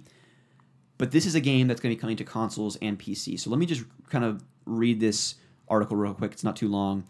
Gamers will soon be able to explore the world of Lord of the Rings like never before. Middle Earth Enterprises has signed a multi year licensing agreement with a new game publisher, Athlon Games, to develop a title that will explore the Tolkien universe. The MMO game will be set in the Middle Earth long before the events of Lord of the Rings take place. Fans will be able to explore lands, people, and creatures that have never before never been seen before. Quote, it's a singular opportunity to work closely with Middle Earth Enterprises to create a completely new experience for fans of the landmark fantasy work of J.R.R. Tolkien. I think I added an extra R there. And we are excited about the resurgence of interest in the Lord of the Rings IP, said Athlon Games president Dave Miller. Quote, this along with several other major properties Athlon is working with will help us to further our goal of creating AAA cooperative console and PC experiences. I've never that heard gamers of Athlon. well, I've not. They're a completely new developer, which kind of scares me. yeah. Miller, a veteran of Warner Bros. Interactive Entertainment and NBC Universal, runs Athlon Games as a subsidiary of Hong Kong based Leyou Technologies, which also owns developers Digital Extremes and Splash Damage. The companies plan to marry their expertise with free to play game design and Western game development around well known IPs to create a console and PC games that can sell globally. The Lord of the Rings title is their first project. So free to play. So Yeah. that means you have to pay to win. I'm afraid. Yeah, I mean, I- I'm cautiously optimistic. I'm very a little bit weirded out with this because I've not seen it advertised on any other video game sites. This is on this is through the Hollywood Reporter. Um, so I don't I really don't know how to feel about that right now. Um, Yeah. but the prospect of playing in a Lord of the Rings online game on console, If it's anything like the Lord of the or uh, Bethesda or Elder Scrolls Online, yeah, that'd be cool. yeah. So I'm I'm excited at the prospect of that. Yeah. Um, Cautionally yeah. optimistic. So a couple other bullet points here I wanted to talk about before we get into like the Nintendo Direct news. Um, Kingdom Hearts VR virtual reality is going to be coming uh, later this fall, and I'm not going to play it because it's going to be 10 minutes, and you're basically going to be able to experience in VR some of the key moments in the games. Wait, it's only gonna be ten minutes? Yeah, it's a 10 minute experience, and so Why would you pay for that? Th- that's my point. It's Oh, like I think I think VR is really interesting and great, but I think it's really in the infant stages of what it's going to eventually become. Mm-hmm. And so I want to play it when it's at its best, probably five to six years from now on like PlayStation Five. Yeah. So um, I think this is a cool nod to hopefully what's to come. Um, but dude, I wouldn't even have to work out anymore if I played Kingdom Hearts 2 VR. I'd be swinging my arms around so much, I'd be sweating, Yeah. grinding, all that. That'd be crazy. Flipping around. Yeah. Um, but no, I think I think it's cool. I, was, I think I was worth mentioning. Couple reviews I want to talk about. We kind of talked about Halloween. Has an 84% on Rotten Tomatoes right now. Critical consensus is out there, and it's positive. Nice. Very happy. Yeah. Um, no, I, I'm excited after seeing the first one because you're freaking off the wall about this movie. Oh, dude, I, I'm so jacked up. Yeah. So jacked up. I love horror movies. Halloween's my favorite, so I'm I'm super pumped. Um, Tomb Raider and Spider Man reviews came out. So Shadow of the Tomb Raider um, seems to be well received. I think some review sites kind of complained that it was a poor ending for this trilogy, and especially Lara as a character. I don't think it was it met people's expectations, but it was still a good game. So, um, like I said, I still need to play Rise of the Tomb Raider. You Yeah. should really play the reboot from 2013, I think it was. Um, so what's the gameplay like? Uncharted. Really? Oh yeah. Okay. And then what's really cool too is, as you as the name would imply, Tomb. Um, they're actually not. You're not forced to go in them most times. They're usually off the beaten path, and they'll be like, Isn't it essentially the main plot is you're raiding tombs as a tomb raider? Yeah, like again, the name So if you don't go to the tombs, what's the point? That's why the, some people were like over the moon about the first reboot because, um, I mean, it's kind of like Uncharted. Like you're in these like remote locations. Um, well, in the first one, you crash land on this island, and a whole bunch of crazy stuff goes down. Um, but there's like writing on like rocks and stuff like that that kind of point you to the tomb, and then you go in the tomb. Um, there's like a lot of different puzzle solving and stuff like that to kind of climb up this whatever it might be, and then there's this giant um, like actual tomb or whatever, and it has like a some kind of collectible, you know, Okay. that you find. So compared to Uncharted, Uncharted still takes the cake Oh my gosh, yeah. by far. Yeah, I mean, I think the production value of these games is certainly up there.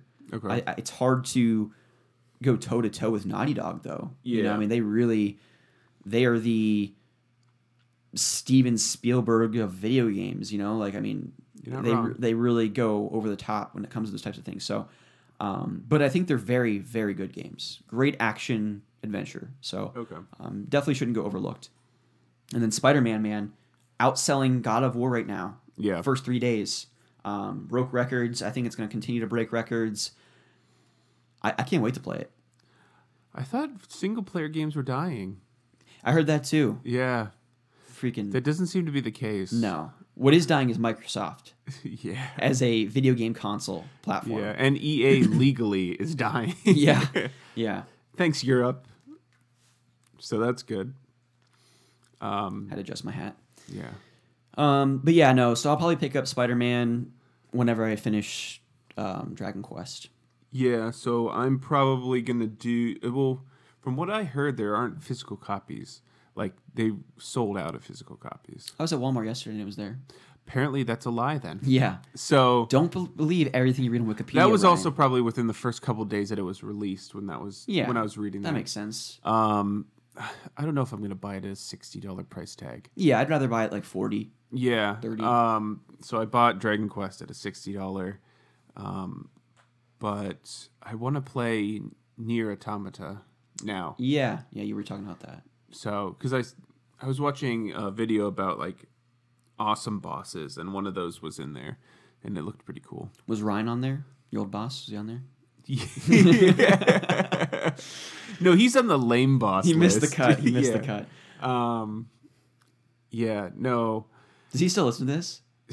potentially probably not after that so um no he he was playing ryan was playing through spider-man Mm-hmm. Um and he's like yeah i i haven't made it through the game because i'm just flying around the city I feel like it's a people. common thing. Yeah, it's great. i mean that's what i did in spider-man 2 for Oh, yeah. Mm-hmm. majority of the time um but yeah I- i liked all the collectibles because in like spider-man 2 you have like a singular suit and this one you can customize different spiders I can't wait. Yeah. yeah.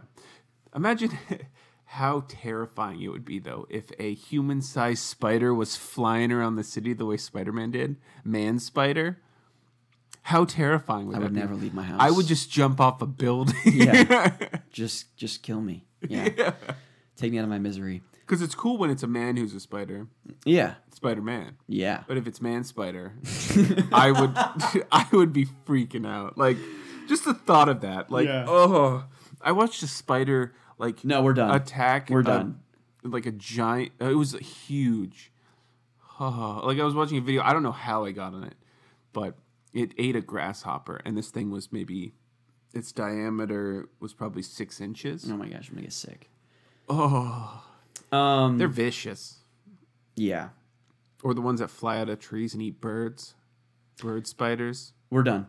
Okay, so They're like a Nintendo Direct. foot wide. Nintendo Direct, there were a lot of great announcements. Um, Port City, as I would call it. Um, so many games coming to the Switch from other consoles, which is just great news. I mean, I think the death of the Wii U and why it was so unsuccessful is because Got murdered. well, there were no there was no third party support at launch. You know, you had Mass Effect, Batman, Assassin's Creed, all these you know top AAA franchises from Ubisoft, EA, and all these you know great developers. But then once sales were so so poor, uh, people just fell off board. You know, and it's sense. so cool that we're getting games like City Skylines, Civilization Six, Wolfenstein Two all these games are coming to the Switch. I think is, is really really terrific, and especially the announcement of City Skylines and Civilization Six. What is City Skylines? It's as the name would somewhat imply, it's kind of like The Sims, like SimCity, Yeah. um, but like you can create like entire like roadways and train Oh yeah, yeah, stations okay, and stuff no, like no, that. I, I've yeah, I've Um, seen gameplay. and so I think those games are so perfect for That's an intense game. like a portable console like that. Um, yeah, it'll be interesting how they map all the button presses and stuff like that. Yeah. Um, because kind of constructing all that with you know your With- Joy Cons would might be a little weird. compared to a mouse. yeah. Um, Yeah. No, I'm now excited for Pokemon though. I've been doing lots of research. so let's we'll get to that in a second. Um, Luigi's Mansion Three they kicked off the the Nintendo Direct with that. I thought that was really neat. That's cool. Um, I still need to play Dark Moon on the 3DS, um, but I love the first game. And speaking of the Is first a game, Luigi game? Dark Moon. yeah, it's, it's so it was Luigi's Mansion 2 Dark Moon Okay. was on the 3DS. Um, I love the first one on the GameCube. how does the, how do those games play? You never played Luigi's Mansion? no, I've seen you have a vacuum. Yeah, and so he goes into this haunted house. Um, it's been 12 years since I've played Luigi's Mansion, we but should know as much as you know about Harry Potter about this game. yeah, exactly. Um, Alex already writing in. Um, yeah. Your Luigi review sucks, Yeah. No, so basically he goes into this uh this house. I I think the premise is to find Mario. Mario's been captured or something like that. Because Mario's lame. Yeah, and there's all these uh, ghosts around and stuff like that. And Luigi's so adorable. Like he's like humming songs to himself and like really creeped out, of course. Coping mechanism. Yeah. And you catch um ghosts in your like little vacuum thing and you have like this really geeky guy that's like calling in and giving you upgrades to your vacuum and stuff like that. Mm. And there's bosses and all kinds of stuff like that. It's it's a really really fun, unique game. Okay. Uh, and, it, and the first one's actually being remade for the 3DS as well. That's coming out next month. So, um, yeah. A game called Town. It's a working title. Okay. It's an RPG, turn based, by Game Freak, the developers of Pokemon. Looks really interesting. Graphically, it looks really nice, but I'm pretty sure they said in the the trailer that you're in this one singular town for the whole game. And I don't really know how that works. I don't know if the town is the size of Skyrim or like if Yeah. how that's going to work. It, they'd have to have some really interesting gameplay loops Is that is that all that's been released about it? It's just you're in a town and it's turn based. Well, there's gameplay. There was a tra- actual trailer, Oh, okay. two minutes long. Um, so it looked interesting, but I think it was worth mentioning. Um, I'm I'm kind of interested in hearing more about that. Yoshi's Crafted World, I am over the moon about because Yoshi is my favorite Nintendo character without a doubt. Um, Diddy Kong is close behind him, but I think it looks like a perfect mashup of Yoshi's story on the N64 and um, Yoshi's Woolly World. And those two mashups, I couldn't ask for more. Music looks or sounds like a callback to um, Yoshi's story. Graphically, it looks absolutely beautiful. is and that so still the yarn look? It's it's more like paper mache almost. It's it's really interesting, but it's, it's still so beautiful, very colorful. That's the game you're showing me um, with all those Yoshi color guys. No, that was Yoshi's story. Okay, on the so it's N64. similar. but it looks similar to that kind Okay. of. Um, just graphically, obviously, obviously a lot better. Um, Kirby's Epic Yarn for the 3DS. so yarn based Kirby game. Yes. Well, Kirby's Epic Yarn was on the the Wii, Yeah, yeah, yeah. and so they're remaking it for the 3DS. So I'll happily buy that again. yeah. I've uh, never played a Kirby game. It is so. Well, you suck up guys and then you get their powers, right? Yeah, but dude, it's amazing. The music is so good. No, I've seen gameplay. Yeah. It looks. I just never played it. I'll let you borrow the Kirby's Dream Collection on the Wii. I do want to play the Kirby's Dream Co- Course Golf game though. That's on there. That'd be fun. Well, that's um. I have the Super Nintendo Classic. I think that's on there. Um, but there's like four games on the Kirby collection on the Wii that's really worth playing, especially Crystal Shards. It's Crystal Shards is probably my favorite Kirby game. Okay. You need to play it. Um, what else do I want to talk about? Isabelle's a new Smash character from Animal Crossing. Yeah, yeah I saw Um, that. and then Animal Crossing, of course, is coming to Switch next year. I'm excited about that. That'll be amazing. I'll probably. So, all of that being said, last night Ryan and I went to a local joint, had a few brews, chilled, had some bro time before Lauren gets home tomorrow. Came back. so nice that Lauren wasn't here. So we came back. I, I came back to get here. coffee alone. yeah, listen to vinyl, chilling. You know, pondering all the new Switch games that are coming out. Smash on the horizon. You got all these great games that are already on the console. Went on GameStop.com. saw this really adorable Eevee and Pikachu looking at me like Rusty, I need a home, brother, and I'm just like, I'll hook you up. Add to cart, purchase, done. So I got a I got a Let's Go Eevee Pikachu edition Nintendo Switch coming to my house on November 16th. And it comes with a cartridge. Lauren's Pokemon, birthday. right? It comes with a downloadable copy of Let's Go Eevee, which I'm fine. I don't- I don't need the physical copy. Not a big deal. But it also comes with a little Pokeball thing that I think has some kind of functionality within the game that I can carry my Pokemon around and they get experience or whatever. Yeah. Um, so I'm super jacked up. Is it like a sphere or is it one of those like circle, somewhat smashed down? No, it's like a spherical thing. So that one over there that Lauren has like um Mudkip in. Yeah. Did I say Oh. Sarah? No, you said. I think you said Lauren. Okay. I meant to say Lauren. but yeah, the little Pokeball over there that uh, my sister's name's Sarah. There's not another girl in the story. Okay, just Yeah. My side. I was gonna say the B word, Yeah. Um, we're terrible people. Um, especially when I'm joking against my sister. yeah, exactly. I'd get murdered. Um, by both of us. yeah, exactly. Collectively. um, but no, yeah. So it's like a little tiny spherical ball thing. oh, then yeah, I'm definitely doing that. Yeah. Um, so I'm very actually uh, excited for Let's Go Eevee and Yoshi Switch. Yeah, I was. Yoshi, Pikachu, whatever their I think are. originally I thought it was just going to be a kind of like Pokemon Go, Mm-hmm. which that's cool. But what was so great about Pokemon was being able to battle, being able to go through gyms, and all that jazz.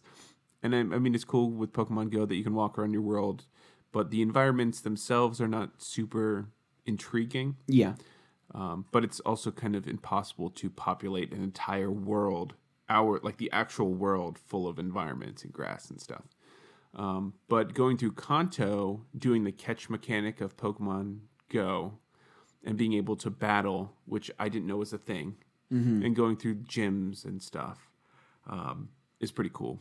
Yeah, no, I'm excited. I think just to be able to walk Kanto again is going to be just so nostalgic and it looks beautiful. I think, um, you know, originally I was very hesitant and not really excited to play the game because um, it, it kind of strayed away from the traditional mechanics of what Pokemon was. But I think it's going to be a really fun, enjoyable, come home from work, sit down experience, just kind of veg out. And I'm very excited for that. And I'm excited that you and I are going to get to play kind of simultaneously. You know, I'm going to get Eevee, you're going to get the Pikachu edition, and it's going to be a lot of fun. Um, Wait, no, I'm, I'm trying to. So there is a guy on YouTube. It's uh, Verlisify.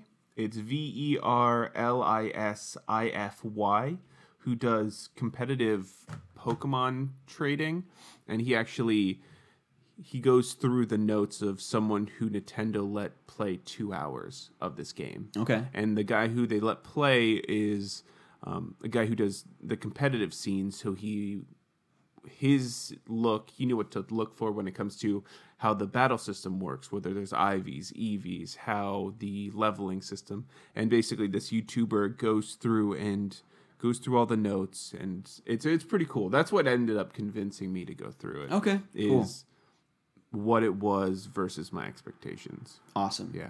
Yeah, and I think it's going to be really good fun, especially us playing it. Last little piece of news from the direct that I want to talk about is Final Fantasy coming to Switch. Yeah. We got 10, 12, um, That's just 7, 9, Crystal Chronicles, Chocobo's Dungeon, Chocobo's Dungeon. doing That's all what this- they're calling it. doing all this off the top of my head. Um, but you definitely need to play 9. Yeah, nine is the one with uh, what's his face, Cloud, and dude with the long sword and a wing, right? I'm going to kill you. that is 7, Ryan. oh, dude, I played none of them except twelve, which I hated. Uh, you mean 13. Freaking sure. Whichever one had a girl named Lightning That is and a sister named Clouds, or whatever, or Thunder. Her, sister's name was Serah. How do you okay? What parenting choice is like? You know what? If there's this natural phenomenon, just plasma shooting out the sky. We should name our daughter Lightning. And they're like, you know what? Our our next daughter should be named freaking Serah. Like they go from, hmm, why not name her Earthquake or like Tsunami? like, where do you like what child naming books And then Johnny, are you looking Johnny's at? the next kid they have. Johnny. yeah. Johnny's Tsunami. yeah.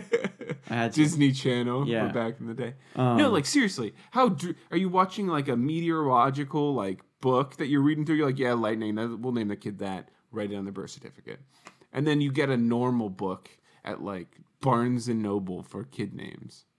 You done? Yeah, okay. Okay. Okay. So it's um, just irritating. Fa- Final Fantasy VIII getting the shaft. I don't know why Final Fantasy VIII has not come to Switch. Final Fantasy's bad. Yeah. Well, No, I do want to play 15. 15 looks pretty cool. Yeah. You get to fight a mountain. Nice. Yeah. Always I've always wanted to punch Yeah. a mountain. Haven't we all? Um, PS1 classic. Sony has come out with uh, a classic console in the vein of the Nintendo Entertainment System Classic and the Super Nintendo Classic. So this has 20 of you know the PlayStation 1's best games. I think they even were quoted as saying as legendary classics or something like that. But for reasons I will never understand, Marketing. yeah, pre-orders are up and it's sold out in most places. They only announced five of the 20 games on the console. The rest of them they're keeping a secret, which is baffling to me because, Are they keeping it for a secret now or in forever? well, I mean, once the once someone gets their hands on a console, they're going to post it on Reddit and F- Twitter, So, okay. the games so that are on the system. But when does this come out? December 3rd. Okay. Here's how I see it happening. Over to amp up and not blow your load full of games at the beginning, you do five at the beginning as a tease, and then leading up to the actual release, you slowly release as a hype train. I guess. I just think it's, and again, I, I have faith in Sony. I love the PS1. I look if you look up the best selling 25 games for the PS1, 80% of them are probably going to be on this console. So you can guess that you know Tomb Raider, Spyro, Crash, Metal Gear Solid, Castlevania Symphony of the Night. Those games are going to be on the console. But I, I just don't understand. I get marketing, whatever. But just just You're tell us. Just you tell, don't need to understand marketing. just tell us the games. Just tell us the games. It's just Stupid. a poor strategy. I commend your strategy, Sony. Okay, at least one of us does, I guess. Uh, but I think it's exciting. I hope they do the same with the PlayStation 2. Um, I mean, I hope developers keep doing this. I think it's just a fantastic way of bringing these games that people that already love them and probably have the physical copies can play them again in one nice little cohesive package.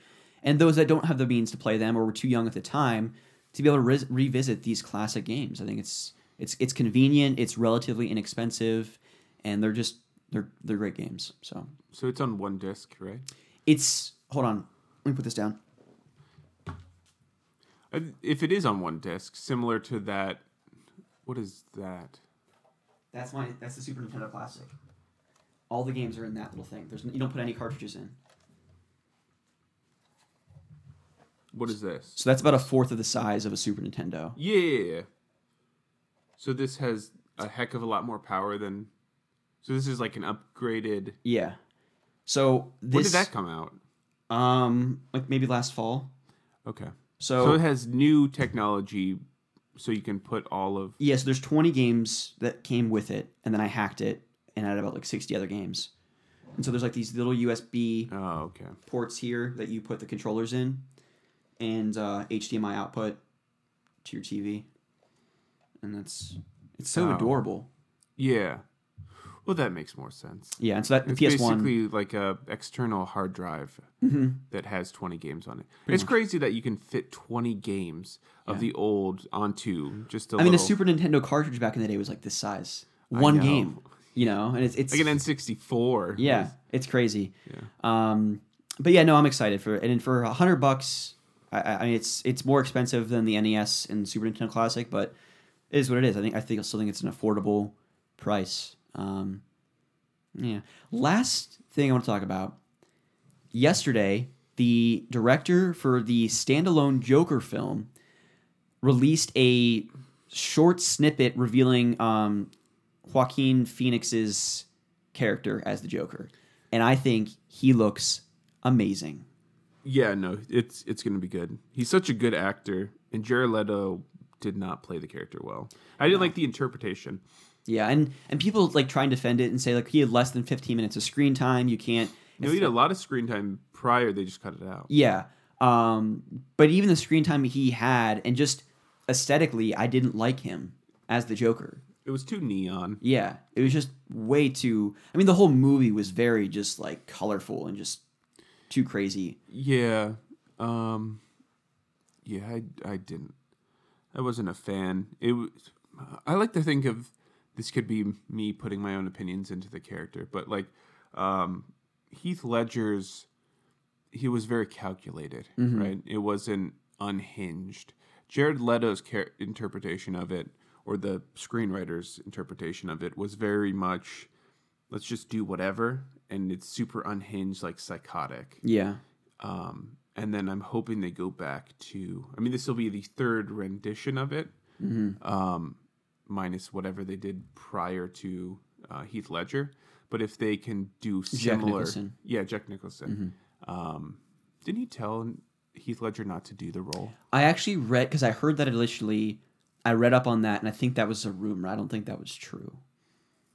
Okay, Heath Ledger, because I read up on Heath Ledger, and he actually it was an accidental suicide. He was he mixed too many different medications. yeah, um, it's Just like Michael It wasn't a suicide. It was just an accidental death. yeah. Yeah, same Mike with Jackson. yeah, just mixed too many medications. Although the person who provided Jackson with those medications, they Malpractice. they wanted him, you know, in jail because they said that he purposely. It whatever. I mean, it's, Yeah, that's off. Yeah, yeah. another topic for another day. Um, but it, it is a shame that before the movie even released, he died. Yeah, no, it was such a great performance. Mm-hmm. Um, I'm hoping. I mean, this actor. I what was his name? Joaquin Phoenix. Yeah, Phoenix. He's great. Yeah, I and want to go everything in. I've seen him in. He he did Johnny Cash. He was in. Um, wasn't he in Green Mile? I don't think he was in Green Mile. That was Tom Hanks. Pretty sure he was. He could have been. I think he was one of the side characters. Okay. Um, no, I mean, I, am going to go into it with completely fresh eyes. I'm not going to go in with the mindset of you need to beat Heath. Like, it needs to be like a completely separate performance. And Yeah. I, I hope I can go in. You, That way. You're always going to be a little bit biased. 'cause Yeah. Heath set the bar so freaking high. Yeah. And uh, yeah, so I mean, I'm really excited to see more about this and really what, how, like, who's going to be in the movie? Are there going to be other villains? I, doubt Batman's going to be in it. Um, I, I kind of almost hope he isn't. Uh, but it sounds like this is like right after he's just like punted out of society, you know, because no one likes him. He's super weird or whatever. Um, was my interpretation of how, where the story is going. Well, because it shows him without makeup, and then it flashes like colors on his face, and I love I love his hair. It's not like dyed or anything. It's just slick back. it's just slick back. It's long, kind of grungy looking, yeah. It's- and it's just there. He, I, I just think he looks great. I'm super excited. Yeah, no, it's it's gonna be good. Um, I'm gonna always have to compare it loosely to Heath Ledger, Yeah, whether purposely or not. But yeah, I I have expectations of this being good. oh yeah, You have to go in with some expectations. I mean, DC sets their expectations low. Yeah.